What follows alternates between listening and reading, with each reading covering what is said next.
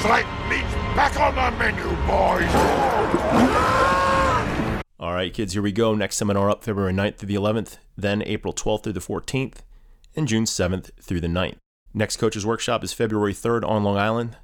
This is open to anyone that wants to get better at coaching the barbell lifts, geared towards personal trainers, group fitness instructors that want to get better at coaching strength training using the starting strength methods and principles. There is a discount available for active trainers, so check out the link for details. One spot left at the time of this recording for the Self Sufficient Lifter Camp on January 13th in Wichita Falls. Plenty of spots for the May 18th Self Sufficient Lifter Camp in Omaha at Testify Strength and Conditioning.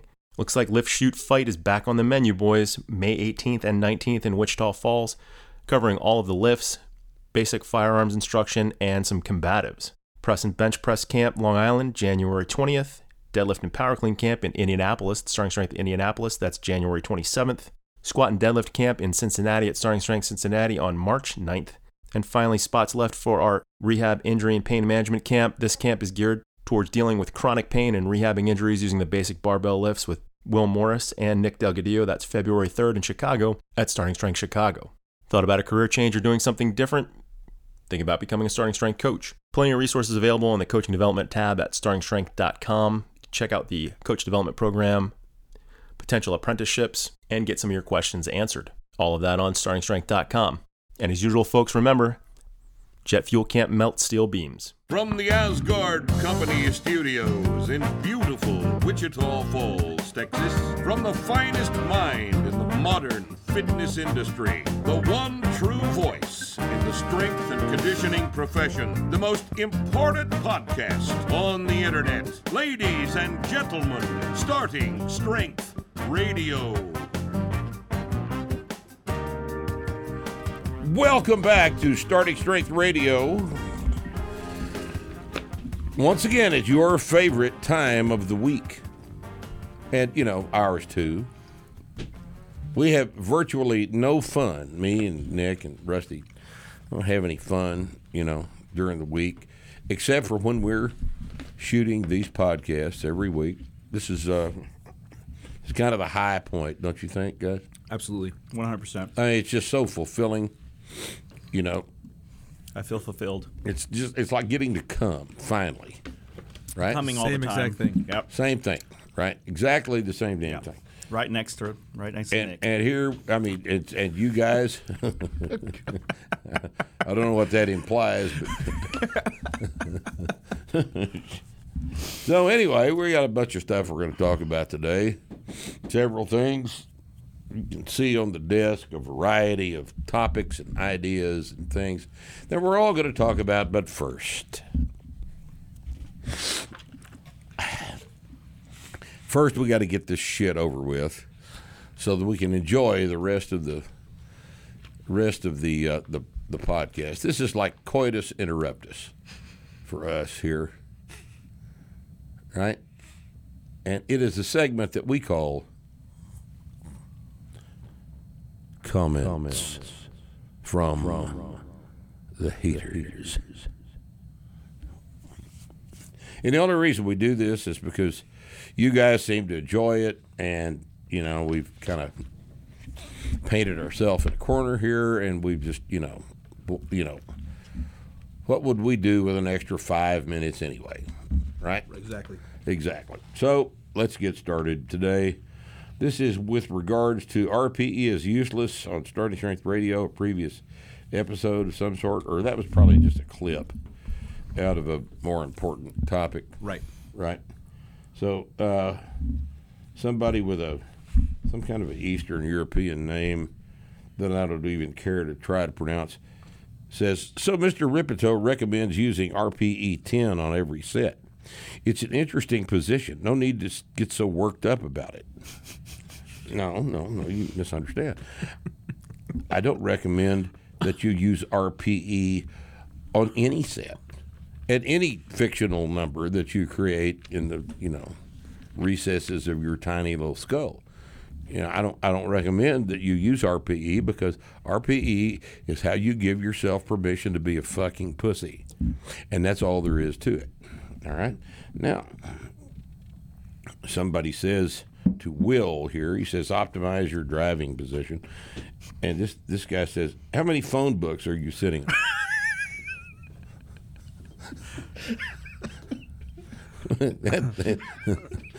How did he come up with that?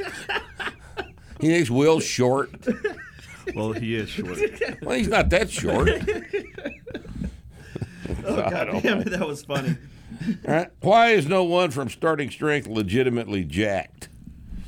It's valid. This is from the scientifically proven thing. What was the scientifically proven clip? I don't know. I don't remember. I don't either. I mean, Will's pretty jacked. I mean, Will's jacked. He's very jacked. Yeah. So there's one. And he says, so, so, so yeah, there's one. Now, here's some jerk off that says, Jacob, he's patiently explaining something to Jacob here. Okay. Jacob, it's not a fad, it's a cult. All right.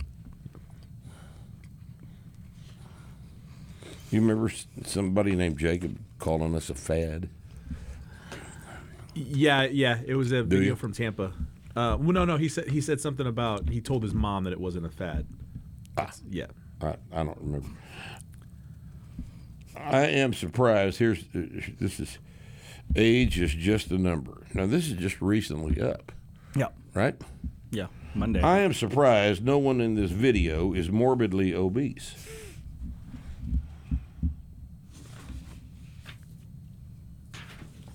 Poor guys. I don't know, man. These people are just they're they're in they're just insufferably dense.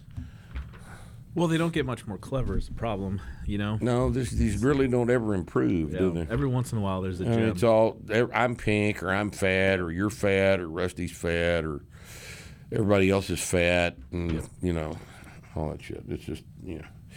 All right, now here's Rip deadlifting 500 on my 60th birthday, and he says, "Ain't never seen no monk lift like that before." Monk? Because I got a bald spot. oh, because of the hair. and he thinks it Oh, got looks it. like a yarmulke, Got it. Got it. right? Okay. Okay. All right, now, here's a gentleman making a uh, demand of our programming. He says, Can we get back to strength? These meandering discussions are not why I subscribed. of course not. Unsubscribe, cockbite. How about that? We'll talk about what we want to discuss after we get through with comments, from, the haters. For example, you didn't come here to learn anything about British cooking, did you? Well, do you see what I've got on the table here? These are pasties.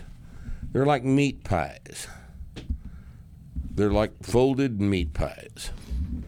You take a piece of flaky crust and you put a mixture of meat and vegetables in this flaky crust, and then you fold them over, seal the edges, and then you bake them in the oven. And these beautiful golden works of art come out.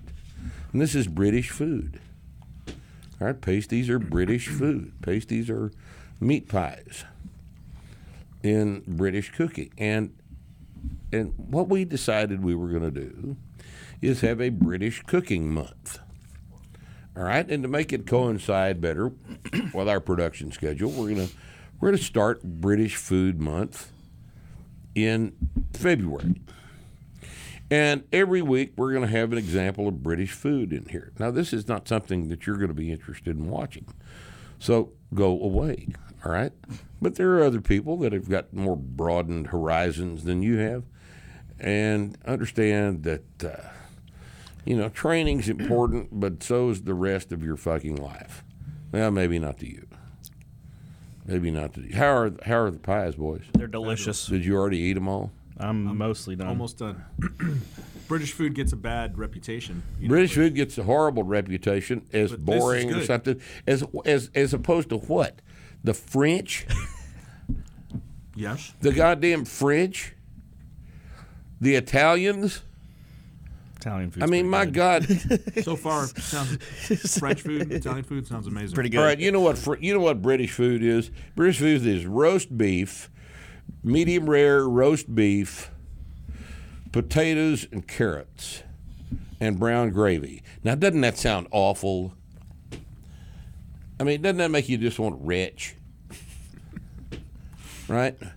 Medium rare roast beef sliced thin on the plate Fish and chips are good too. with uh, yeah with pota- roast potatoes and carrots maybe some maybe some roast leeks which are like potatoey starchy onions uh, or some parsnips which are you know anemic carrots basically. And uh, turnips rutabagas.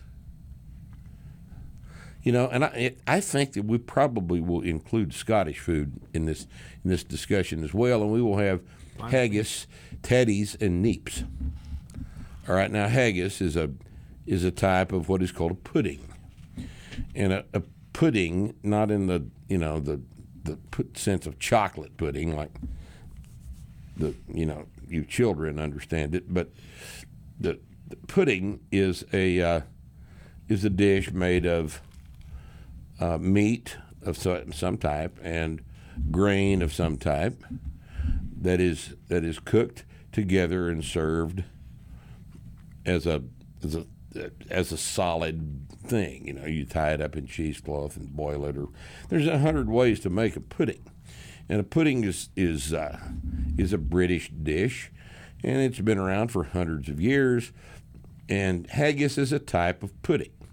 Haggis has uh, mutton and mutton liver, maybe mutton heart, and oatmeal, and onions, and a little bit of cayenne pepper in it. And it is served with mashed potatoes and turnips or rutabagas. They're mashed together, and it's called tatties and neeps.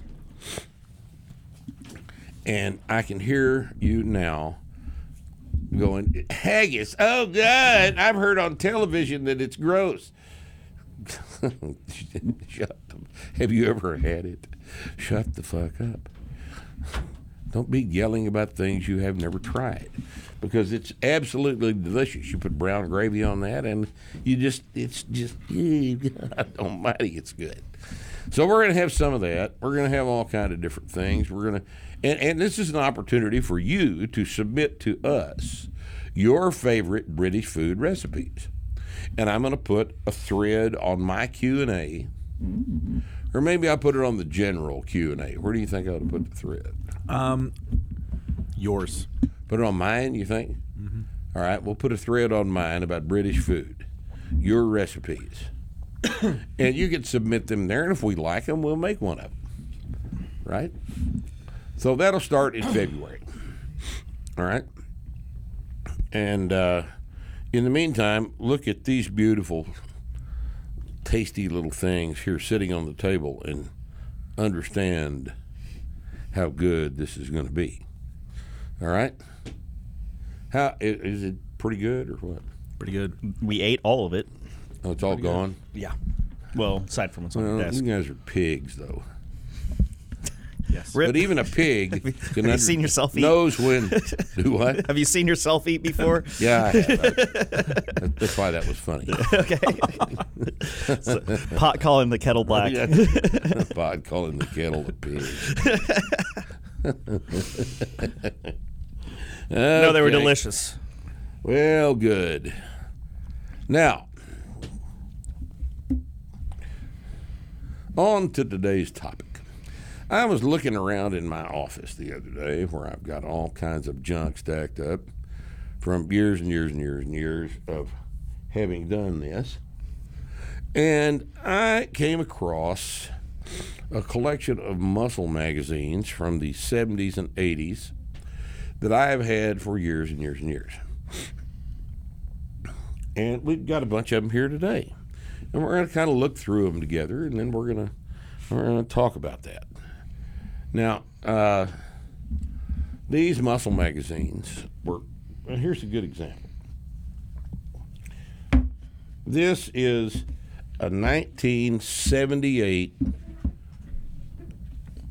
copy, a December 78 copy of Joe Weider's Muscle Builder and Power. That's super cool. Now, this was a uh, this is the premier publication, the flagship publication of Joe Weider's organization. All right, and you know this was far from the only muscle magazine available. We're going to look through some of these things here, and we're going to we're going to see some patterns emerge. And the reason I think this is important is because these publications were at the time in the late 70s, early 80s, the only method of communication that people in the physical culture business had with each other. And they largely controlled the thinking because they were the only source of information about what people did in the gym. They were the only source of information. And if Weider's magazine, if Muscle had an article about it, then when you went to the store to buy this month's copy of the magazine and you read that, you went out in the gym and did it because you didn't know any better. And there wasn't anybody telling you any different.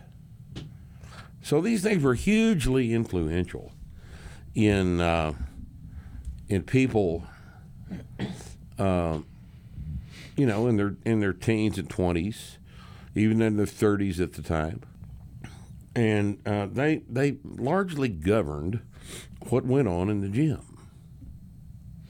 Now, I want you to think about this. All right, if you started training like I did when you were in your late teens, early twenties, and this kind of thing was what you started training with and what had shaped your original assumptions about what you were supposed to do in the gym. Think about the lasting effect that that would have had on what you did. All right? You, you don't even know why you think about some of the things you think about when when you're when you're talking, talking about training because you you don't remember where you got this idea because it's it's baked into your DNA at this point. And a bunch of it is wrong. You know, and it wasn't just it wasn't Very just wrong. it wasn't just your time. It was even my time because the internet wasn't what it was when I graduated high school. Oh no. No, and you- and it was the same thing. I got I picked up uh, Men's Health or Muscle and Fitness, and then I found a workout and said, "That's what I'm doing today." That's what I'm going to do. I mean, what else am I going to do? I got to try something different because I'm stuck, or I'm bored, or I it's not this other shit isn't fun anymore. And uh, so you you largely did the same thing, but this is where it came from. yeah. This is where it came from. Some of these are very old magazines I've got. And the photography in them was good. There were several photographers that were working at the time that were turning in hundreds and hundreds of pictures every month to uh, the editorial staff of the magazines who would then decide to put them you know, to print them in the magazine for the next month's issue. And the pictures, the pictures that were burned into your into your head. I've, I, this it has been quite literally 30, 35 years since I've watched, or I'm sorry, since I've looked at any of these magazines at all. I just dragged these out from within a pile of other stuff in my office. And I didn't have as many of them as I thought I did, honestly. But I did pull a bunch of these things out, and I'm, eh, God damn it, if I don't remember the pictures. Then I opened the magazine up, and I remember looking at this picture of Mike Mentzer from all those years ago. It's burned into my head. You know, this is there's not so much Arnold in these things anymore because he had stopped pretty much stopped being the the star of Weider. Maybe he and Joe got in a row or something. I don't have any idea about all that shit, but I do know there was a bunch of personal stuff going on at the time.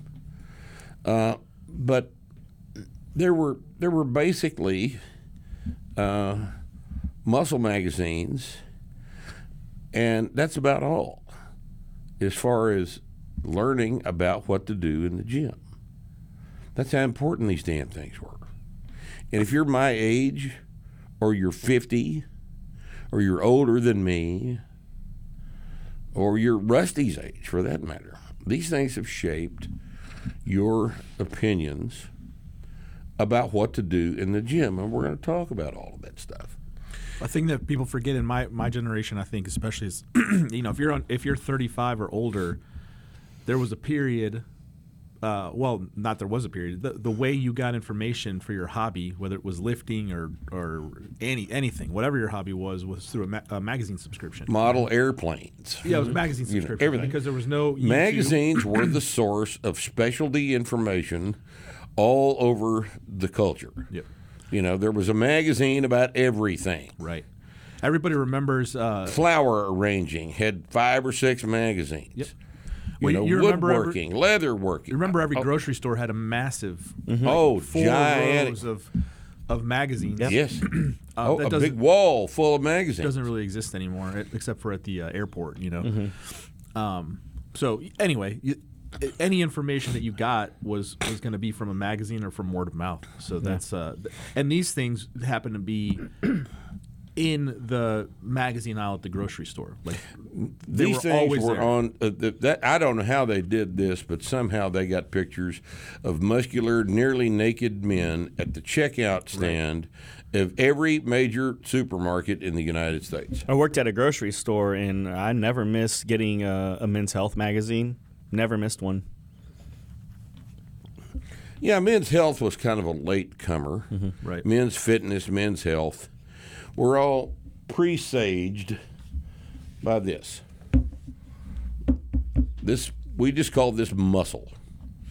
All right, it's Joe Weider's Muscle magazine, and it's it's full title changed every three or four years. This one is was during the age when this was Muscle Builder and Power. All right. Now there's there's nothing about power in this magazine. It's not even defined here. And that was the name of the magazine. And on the cover was a selection of the stuff that you were going to buy the magazine to read about this month. And uh,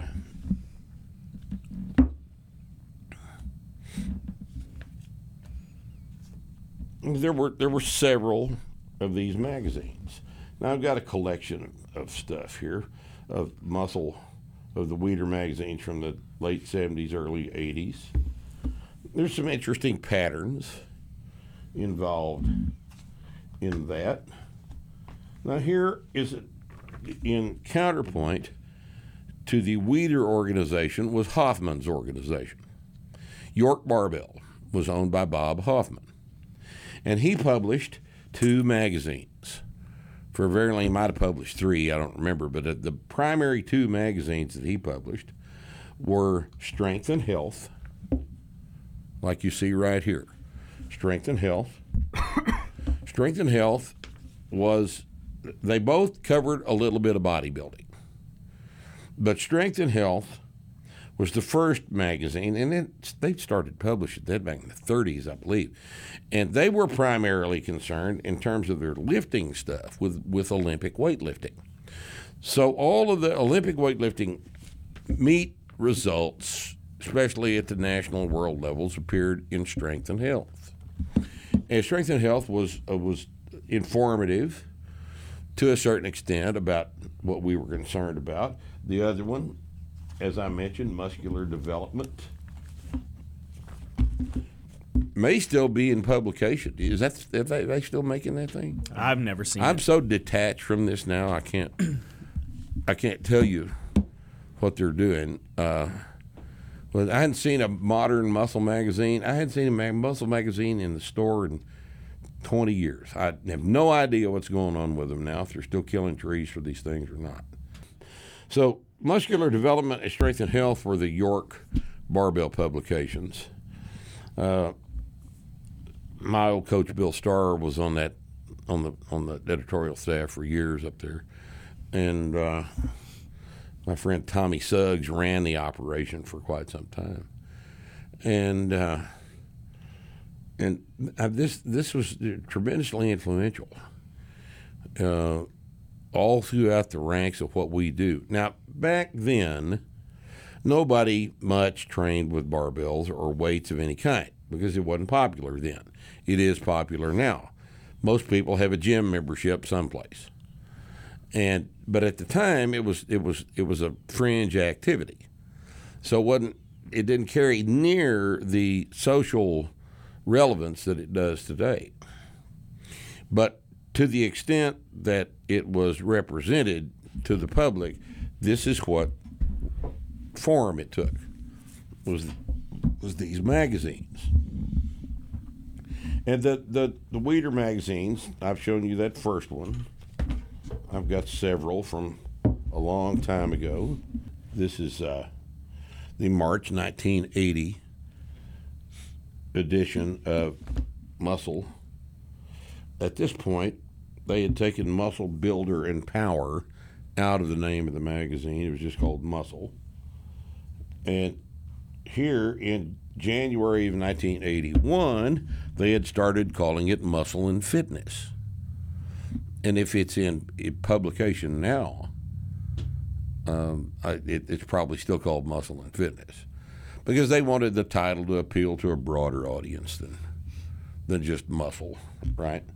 So this is what it looked like, and it was a lot of times a hodgepodge of contest photos and stuff from inside the magazine that they would that would show you what you're buying, essentially before you bought it. And here's one from February of '81 and look, they've moved muscle and fitness to the to the top of the, the page there. Muscle and fitness. This is a collector's edition. No. It must Little be worth did money I now. know. Must be worth money now. You know, yeah, it's probably worth about three dollars. And uh, oh Lord, Rachel McLish is on the cover of this. She was so pretty. God, there was a bunch of pretty girls involved in this nonsense back then. So that's the that's the um, the Weider side of the publication. Weider controlled bodybuilding at the time. That bodybuild professional bodybuilding was a was a construct of uh, the Weider organization. They controlled the IFBB, which sponsored the Mr. Olympia, which continues to this day to be the most prestigious bodybuilding contest in the world. And um, the the repeat winners of the of the Olympia, you guys know the names of these guys, and uh, they're household words among those of us that lift weights, even though we don't do bodybuilding. There were some other magazines that were popular as well. Now, the most informative magazine, in terms of just words of information, was this thing here called Iron Man. Iron Man was owned by the Peary and Mabel Rader uh, up in Nebraska or someplace. And they published this magazine every month, and it was just nothing but one article after another. The photography was minimal. It was good, but it was the whole thing was black and white. Right, there wasn't any color photography, so it was a cheaper magazine for them to publish, and you got to see, you know, the bodybuilders that were featured in the articles and stuff. But they had articles about all kinds of different things that the other magazines would not cover uh, Iron Man. So just reading down the table of contents of the June July issue of 1985. Uh, is your training realistic by Bradley J. Steiner. Now, Bradley J. Steiner and a guy by the name of Stuart McRobert were my favorite authors back then because they were talking about common sense heavy training and when nobody else was. These two guys were pretty much exclusive to Iron Man magazine. And they were very, very important sources of information uh, about what later became, in a much changed up version, our method, starting strength. Uh, they advocated short, intense, multi joint exercises with heavy weights. Their sets and reps were all screwed up, but other than that, they're, these guys were on the money. Uh, the Power Rack and Body Weight Gains by Anthony DiTillo. He was another important article back then. Here's an article by Starr called An Aerobic Program. Bill Starr wrote that. He wrote for them every other month. Uh, Albert Beckles, eighth, eighth wonder of the world. Uh, he was an older bodybuilder at the time and uh, was still, you know, I mean, he was in his 50s, I think, and he was he was an amazing physical specimen. Uh, Vince Gironda, who uh, catered to a certain niche of bodybuilders in California, uh, had a an article on these things. Vince wanted you to eat a whole bunch of raw eggs. He wanted you to eat three dozen eggs a day. I don't know, maybe he wanted you to cook them. I can't remember. But uh, eating three dozen raw eggs a day is a real dumb idea. You, know? you can't digest a raw egg white. Right. So they just ran right through you. So maybe he must have wanted them hard boiled, soft boiled, or something like that. I can't remember. But anyway, Gironda was kind of important in one little tiny corner of the bodybuilding business. Uh, Herb Glossbrenner, the guy that used to run all the statistics over at Powerlifting USA, had a column, World Weightlifting Review here. So Iron Man covered all kinds of things. They covered powerlifting and Olympic lifting and bodybuilding. And, and you'll notice that a lot of these pictures in these magazines, um, in some of the magazines, were color, but that the, the further back you go, the more black and white pictures in the magazines you see.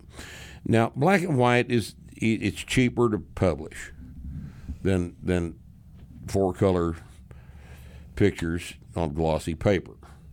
And for bodybuilding shots, black and white looks fine. I don't have a problem with looking at bodybuilding shit photographed in black and white. The contrast is what you're looking for anyway. Now, here in this Muscle and Fitness, and this is the March 1980 version of Joe Weider's Muscle. It was called Muscle at the time. And on the cover is Lou Ferrigno and the beautiful Lisa Lyons.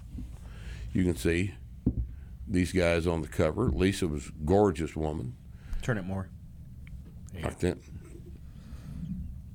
Early female bodybuilder. And uh, I mean, look at the gal. God almighty. She's a beautiful woman. And uh, and if you'll look here, this is an interesting shot.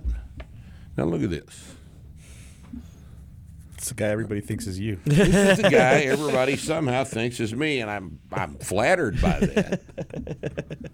I'm flattered by that, but this is this is not me, boys and girls. This It's weird. is not me. I It- was never anywhere approximately even half this guy's strength. If I if I still type in uh, Mark Rippetoe in Yeah, Google and go to the images, oh, that's know, the first it's one that still pops up. in there. This this is a picture of Roger Estep. Now Roger Estep uh, didn't get to be very old. Roger Estep was a nuclear physicist, and he worked with radioactivity in the lab all the time, and he died of cancer a long, long time ago. I did not know that. He didn't get to be very old. But Roger Estep was not only brilliant, he was a strong motherfucker. and and look at this. This is shameless, right? For the Weider organization to use Roger Estep's picture and not say that it's Roger Estep.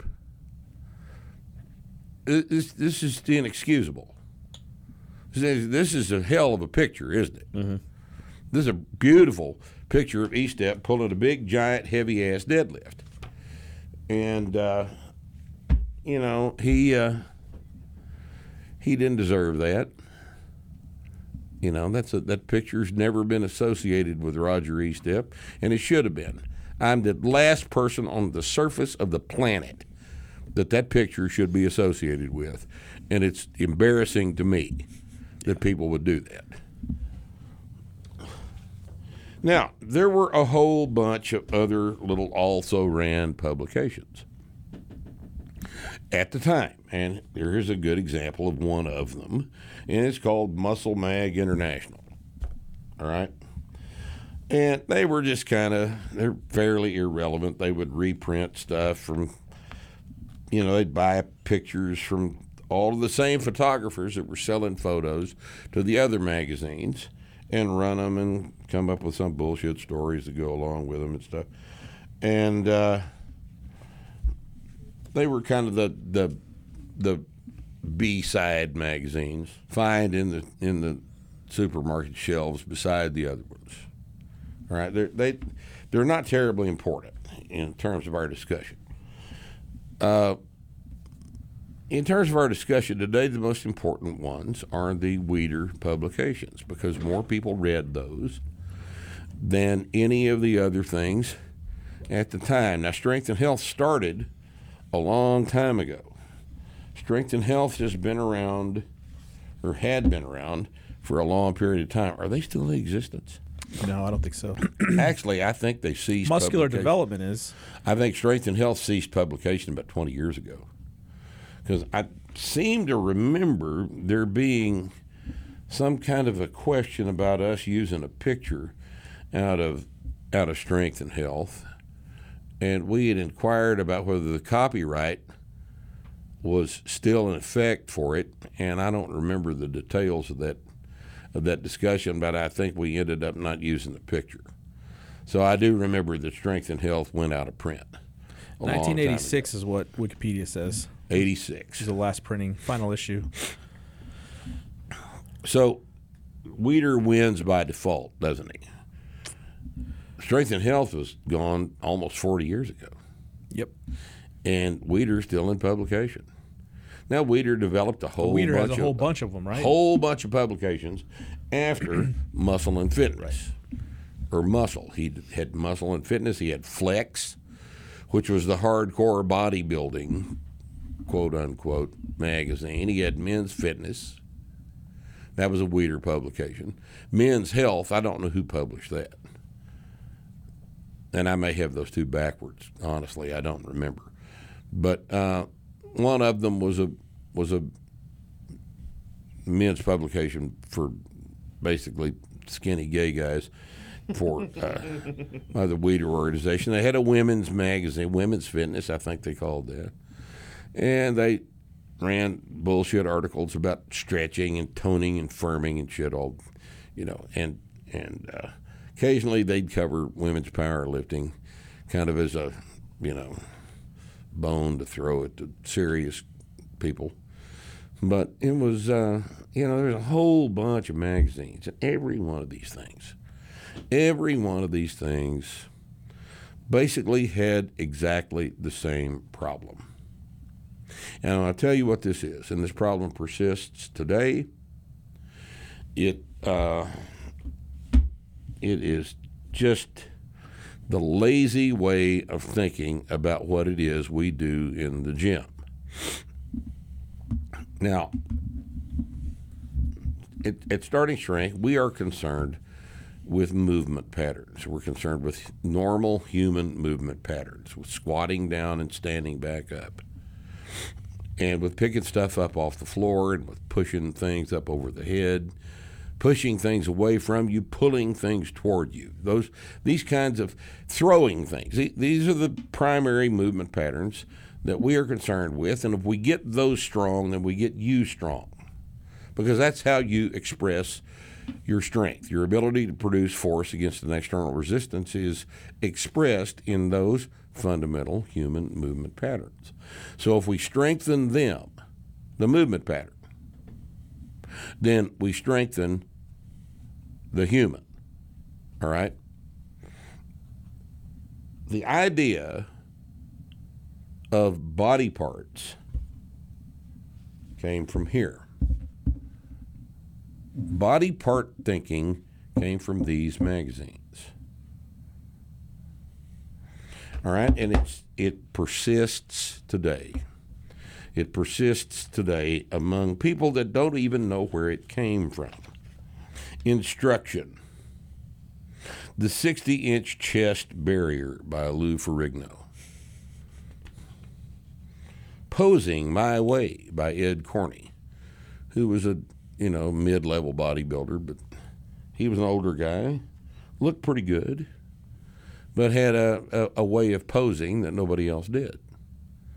Posing is when you show is when men show other men their muscles.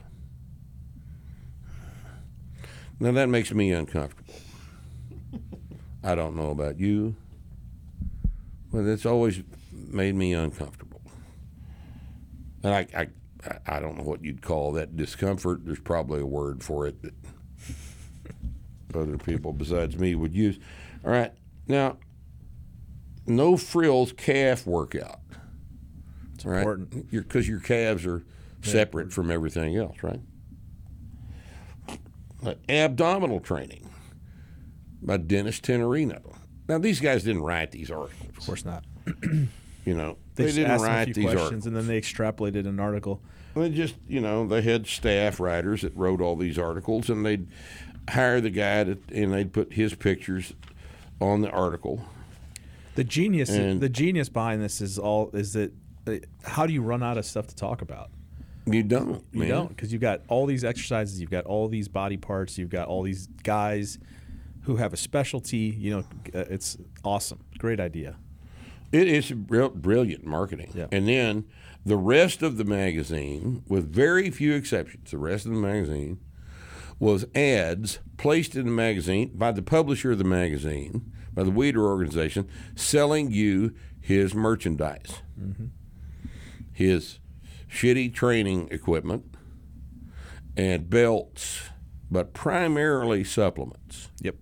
primarily protein powder and vitamins and all kinds of other things these guys dreamed up to sell to kids that wanted to look like the boys in the magazine. Right? Uh, let's see. Here is uh, features. Here's a low fat diet from Susan Bressler. Cycling the Power Lifts by George Elder. They paid lip service to the power lifts in the muscle magazines every once in a while. Uh, here's a, a women's section in this month's the January of '81. Uh, intensity training by Betty Weider, who's Joe's wife, gorgeous model that he hired uh, early in the magazine to do the women's part of the thing. Uh, They later got married under some circumstances. Uh, Trimming the Waist by Mandy Tanny. Uh, you know, they're, the, the muscle magazines are are and still and, and still persist with the idea that low body fat is a result of your training when it's in fact a dietary function, almost exclusively a dietary function. I think without even looking Or- at and, a, and not even that. It's it's it's it's the result of your genetics. A fat guy is never going to be a contest bodybuilder. It doesn't occur. But if you uh, if you think that you can use a Weider product to either exercise or supplement your fat off, then you will buy those products. because you are looking at a magazine full of pictures of guys with low body fat, and the magazine is telling you that you too can look this way if you will merely do the following things. You got to do arms the way these guys do arms. You got to do chest the way these guys do chest. You got to train your abs a certain way. You got to do quads and hamstrings and calves the way these guys train using their equipment. And if you're bought in, like a lot of us were, this was a brilliant marketing plan for a little tiny niche in the manufacturing business. And I mean, this, you know, and and I'm talking to you about this today. And if you're anywhere close to my age and you've been paying attention to this all your life, you know exactly what I'm talking about. All right, I did it. You did it. We all did it. We thought about body parts, and we thought that you could run off a bunch of body fat while at the same time maintaining muscle mass, which you can't do. You know, and sooner or later, everybody bought into the idea that, well, I want to get this done because I want to look like Robbie Robinson or great Ron Teufel or, you know, the Mentzer brothers or, you know, and I want to look like that. And what I'm doing is not working. So, you know what I think I'm going to do? I think I'm going to take some steroids because I've heard that that's what they do. And that is, in fact, what they did. And, you know, it's just the way things are. Right? It's funny because without even looking at a modern magazine, we could we could reasonably guess what's in it. It's exactly the same It's as what's in that. Plus, It's the same thing. well, and what you'll have now is just is is uh, supplement talk, right? There'll be way more articles about supplements. the same But, uh, articles are being be the same. written. Yep. And it serves Yeah. the same purpose too. It's to sell. It's to sell supplements. You know, and uh, you know, Bill Starr is my mentor and good friend and everything, but he sold the same arms article about 14 times to different publications. Same exact article. Sure. You know, rearrange the words a little bit so it's not a copyright violation, but that's, you know, bodybuilding, Mr. Exercise and behavior, muscle fiber types. See, muscle and fitness got into this simulation of science about the early 80s. And they started running articles by PhDs that were, you know, probably one third right about what they're right about. And uh, they established the Weider Research Clinic. And they would publish articles by Mike Mentzer, member, Weider research. Weider Research Clinic. He was a, just a bodybuilder. But, you know, they'd have somebody that was a, probably an ex phys major write a piece for him and stuff and pay him as the ghostwriter, put Mentzer's name on it, and publish it under the Weider Research Clinic. And uh, it was uh, it was quite a deal. Uh, Here's another one Bodybuilding as a Science by Bill Dobbins, famous writer at the time. Uh, here's a here's an article. I saw these pictures, they're not impressive. Uh, about Walter Mondale's daughter, Eleanor Mondale. She competed in bodybuilding for Oh, a little shit. while. Yeah. Isn't that interesting? All right. Bill Pearl showed up all the time. Bill Pearl was an amazing man. He was an amazing. He trained. Uh, he I can't remember when Bill died, but it was relatively recently, within the past few years. But he was up in his nineties training, and he was an amazing specimen back in the fifties and sixties. He was amazing guy, big, strong, athletic, Superman. and uh, you know, people people probably did well by listening to Bill Pearl about some of this stuff, and. Uh, so that's kind of the that's kind of the story of these magazines. Now here's the '78 version of the magazine, and uh, muscle building instructions. This is kind of typical. Teufel supersets arms, and Joe Weider, of course, wrote that magazine, that article. Uh, and it, you look you look at the article, and it's just a picture of a guy doing dumbbell curls, five or six different ways. All right, fast, slow twitch. See, we're back into the science here. That's Armand Tanny. Uh, peak contraction by Mike Mentzer. All right. Picture of a guy doing curls. All right. Ten reasons why Robbie won. That's a that'd be an article about Robbie Robinson's training. Uh, and here's some marketing. Every bodybuilder a hero by Armand Tanny. Every bodybuilder a hero. And you know who that is? That's you.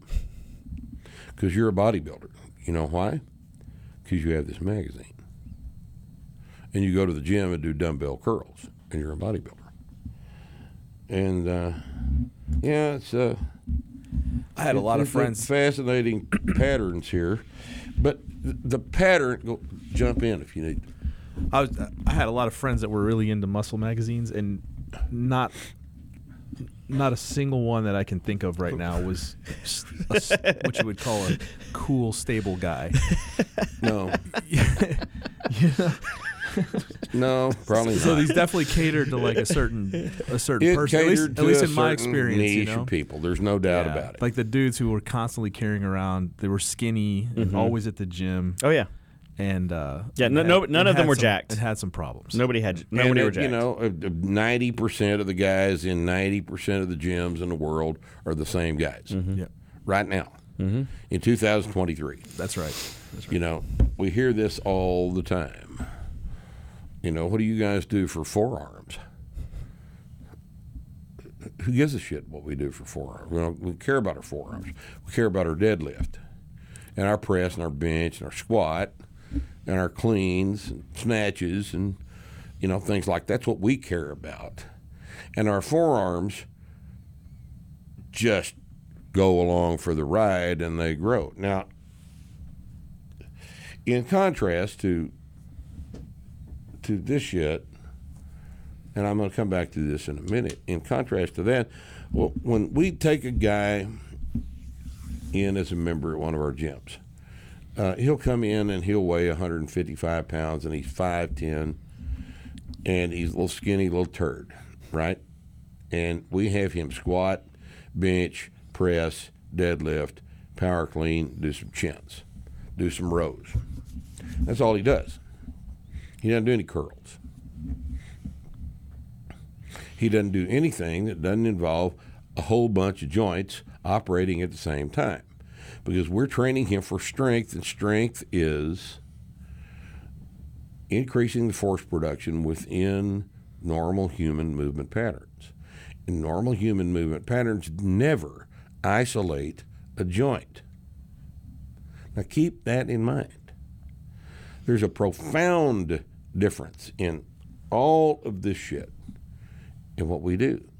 And that is all of this shit is fixated on the appearance of a muscle group that operates a joint. And we don't care about that.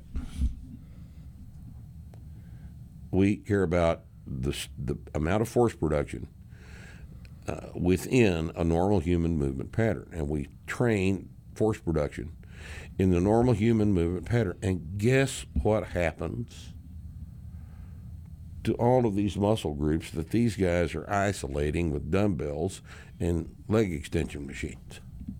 They grow. Right?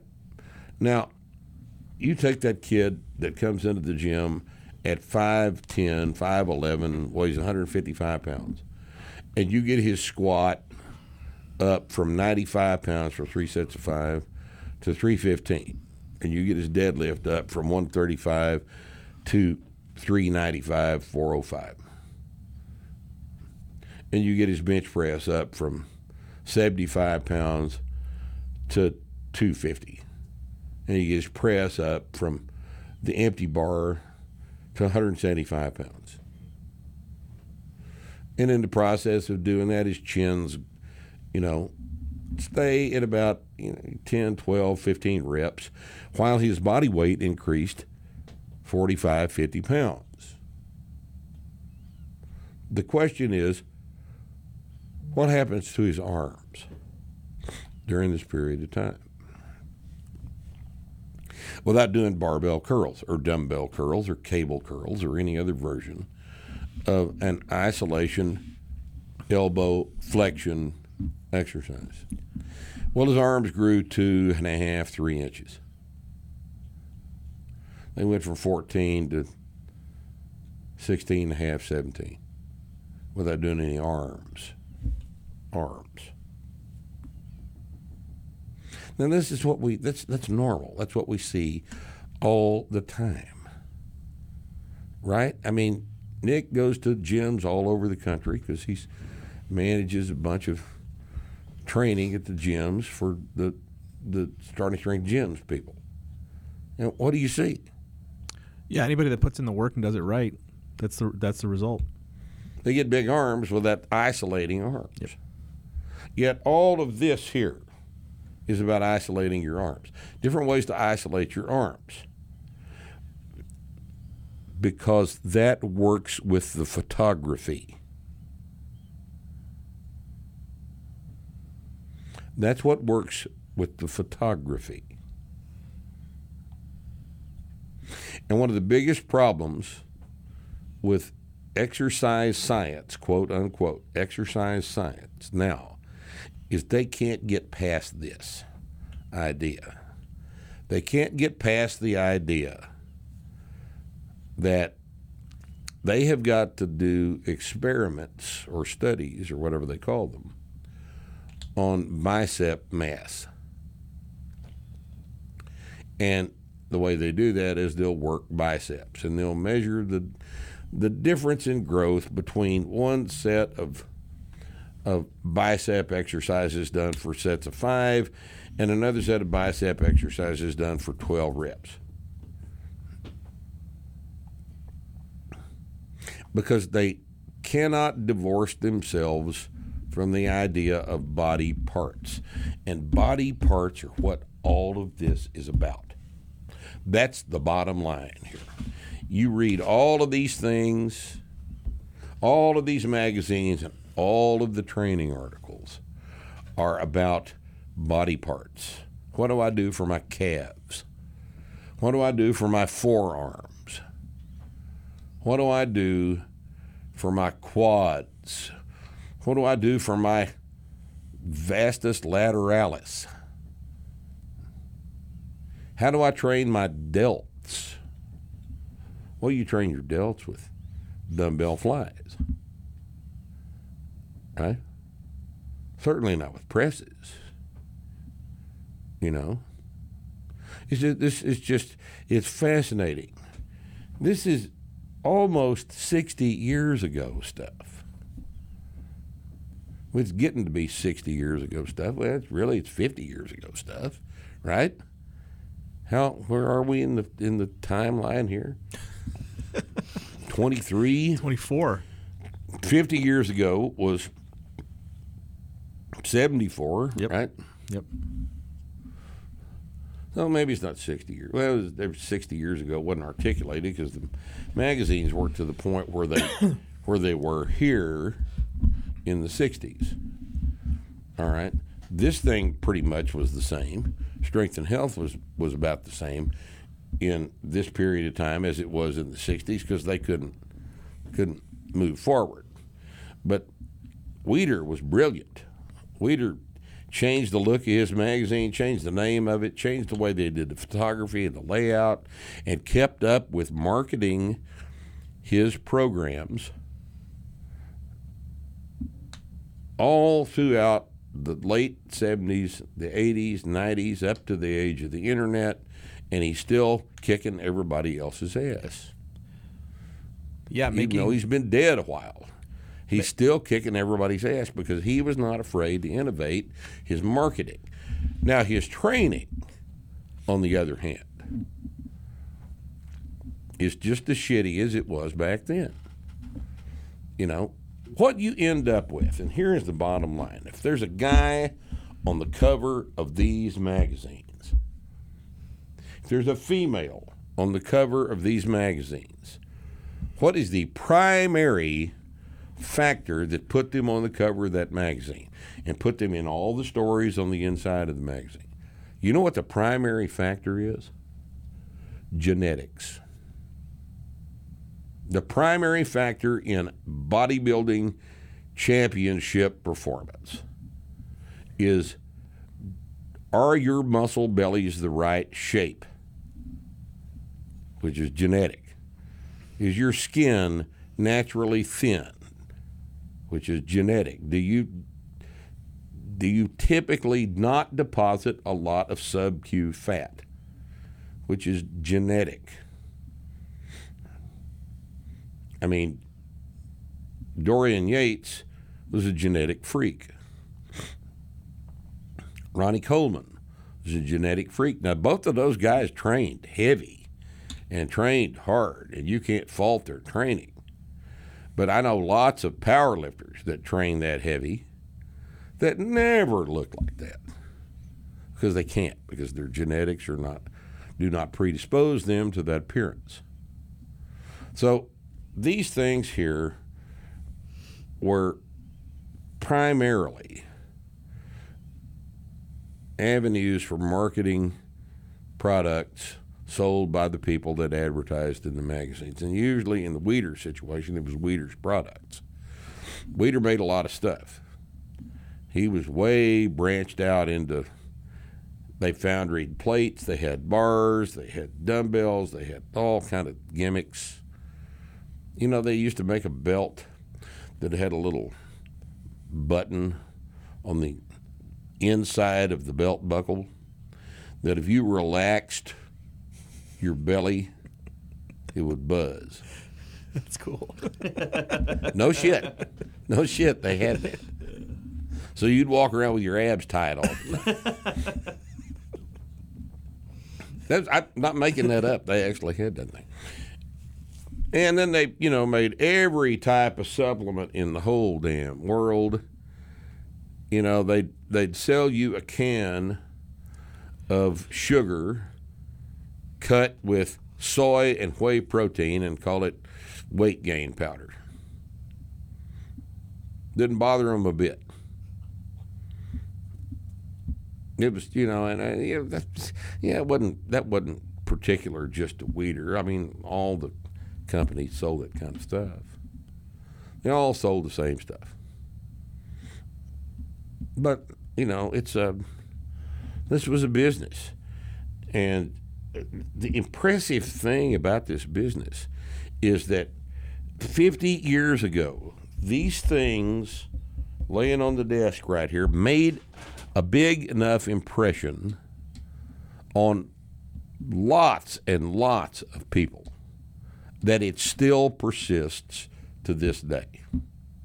The thinking uh, in terms of body parts instead of movement patterns comes from this right here. Comes from these muscle magazines from the 70s, 80s, and 90s. And that's what's fascinating about these things is how effectively they did that. You know,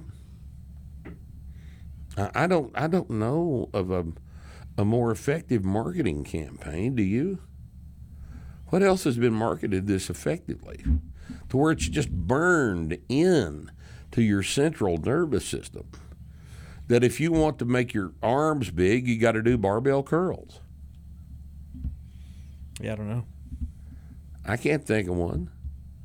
I'm sure something comes to mind pretty easily. Maybe the idea that all bugs are bad. and you need to kill them with with spray. You know. I don't know. I kind of believe that myself. I don't like bugs. Either. You know, an entomologist would probably disagree with me, but you know, this, these guys did their job now. These guys did their job, and so what I want to say to you guys is, if you are still laboring under the delusion that Tim Belknap's thighs look like that because he did leg extensions, I want you to quit thinking like that. And and I and I don't want you to, to I want you to understand that Tim Belknap's legs may in fact look like that because he did leg extensions and that might have contributed uh, somewhat to the appearance of his legs. But the appearance of Tim Belknap's legs is irrelevant to you. It's irrelevant to the vast majority of people. What is relevant is how strong is Tim Belknap. Now, Tim Belknap might have been real strong. And if Tim Belknap was real strong, and I'm sure he was, then the fact that he was strong is far more important to you and I than the way his legs look in a skinny red bikini. All right? Men flexing their muscles for other men to look at, as I said, makes me uncomfortable. Now, I don't know why it makes me. Does it make you comfortable, Nick? I, don't know how it became a thing. Like how how did that become a thing that people back in the 40s, John Grimek back John Grimek was uh, an early bodybuilder. He was he was an Olympic weightlifter at the time and long long time ago back in the 50s. The uh, and most people don't know this. The bodybuilding show was what they did after the weightlifting meet was over the same guys. You couldn't be in the bodybuilding show if you didn't lift in the meet. Now, isn't that fascinating? And John Grimek was a, a amazing physical specimen. Once again, genetics played into the deal. You know, if you were a eh, the physique that that that produced a champion weightlifter was usually not the physique that produced the champion bodybuilder. There are two different sets of physical characteristics. And in the case of John Grimek, uh, they coincided. And he was an excellent weightlifter. He's a very strong man, and he was he had a classic physique before the insulin got involved in making muscle mass. All right. You know, I got to meet him one day. Starr and I went over to Grimek's house in Pennsylvania. And they welcomed us into their house. He and his wife welcomed us into our house, and we sat down in the living room and chatted, had coffee with him. Fabulous gentleman. I actually got to meet John Grimek. Now, I, there aren't a lot of people left that know who John Grimek was, and certainly that not got, that got to sit in his living room and drink coffee with him.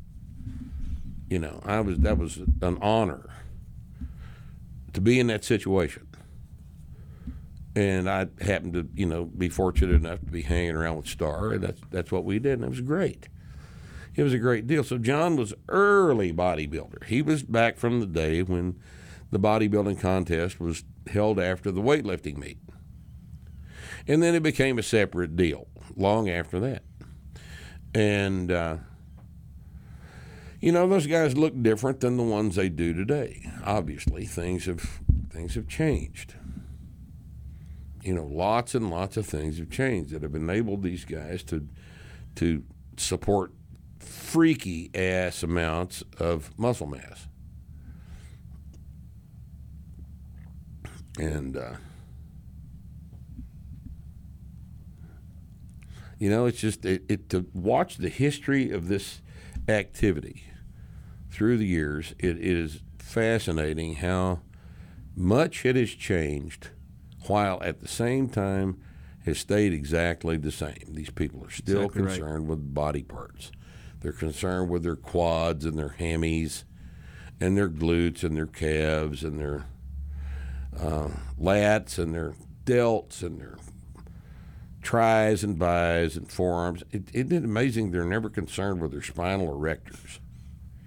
Can't see him. Nobody wants to deadlift. Didn't Coleman have a comment about that one time? Uh, I believe he did. something. Yeah. And uh, you know, and I here once again, I've been involved in this a very, very long time, probably longer than most of you guys listening to this have been alive. And uh, these magazines, at one time, were very, very important to me because they represented what I did most of the time. I've been lifting weights instead of doing productive things for 48 years. And uh, as I mentioned early in show, this was the, this was the only source of information we had. So we'd go out and we'd buy all of the magazines and read all of them and realize that uh, you know this can't all be true. And it caused us to think about it, but not at a terribly important level. And you know, so we came away with ways we approached our training in the gym. And, you know, here in my dotage, I understand that the vast majority of that shit was done incorrectly. All right? Most of what I trained, most of the ways I trained were done incorrectly. I know that now because I'm fairly intelligent and I learned a long time ago to stop being married to habits.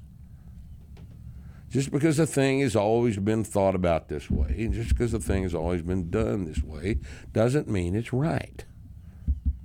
Okay? It doesn't mean it's right. Now, you need to listen to everybody. All right? I might be wrong.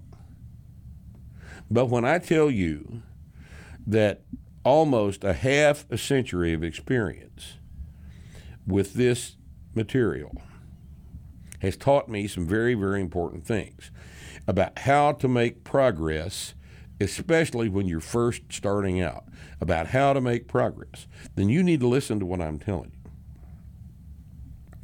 Okay? Strength is the basis of hypertrophy, of size. The way a muscle grows is by getting stronger, because the only way it can get stronger is by getting bigger. That's the only mechanism by which a muscle grows in its ability to produce force. So if you ask that muscle on a regular basis to produce more force than it did last time, it will adapt because you have this marvelous tool called DNA that causes your organism and every other organism to adapt to its environment.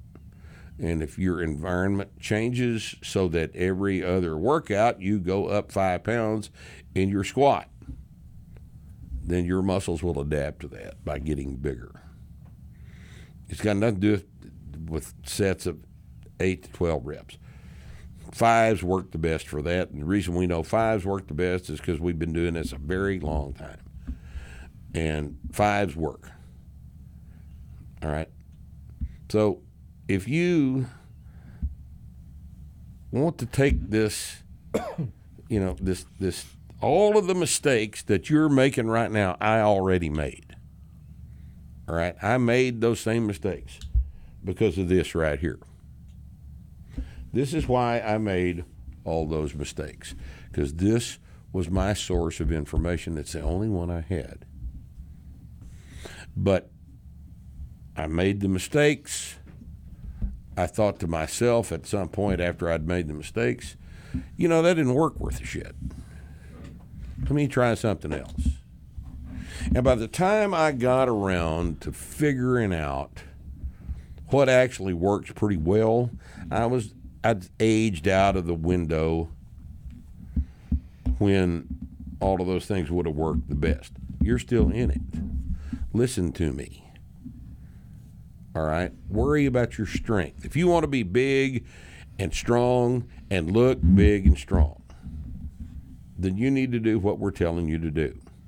If you do not want to be big and strong, then go somewhere else because that's all we're concerned about is getting you big and strong. You want to be big and strong, you lift heavy weights and you make those weights go up as often as you can. And you don't get concerned about exotic programming, 20 rep bullshit, stuff like that doesn't work.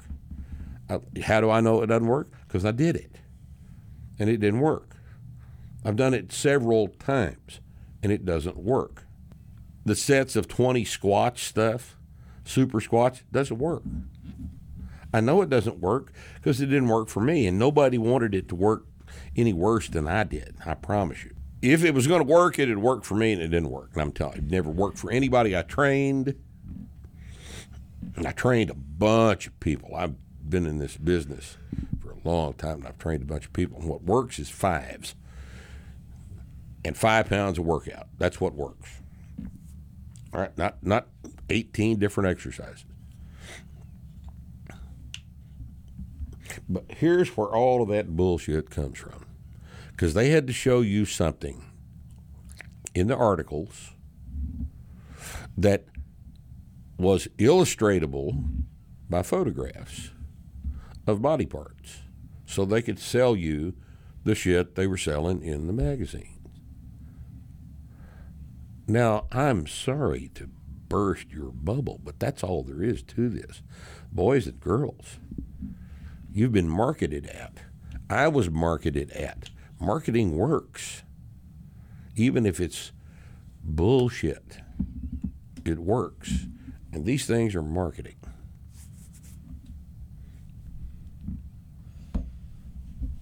You guys got anything to add to that? Yeah. Nope. Well, am I that good at this? Have I become that good at something here at the end of my life? Let's not get let's not get crazy. Yeah, let's not assume that. Man, those meat pies look good. I think I'm going to go have a pasty because I don't care about my abs at this point.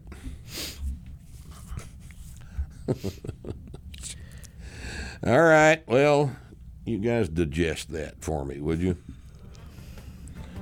And we will see you next time, right here Starting Strength Radio.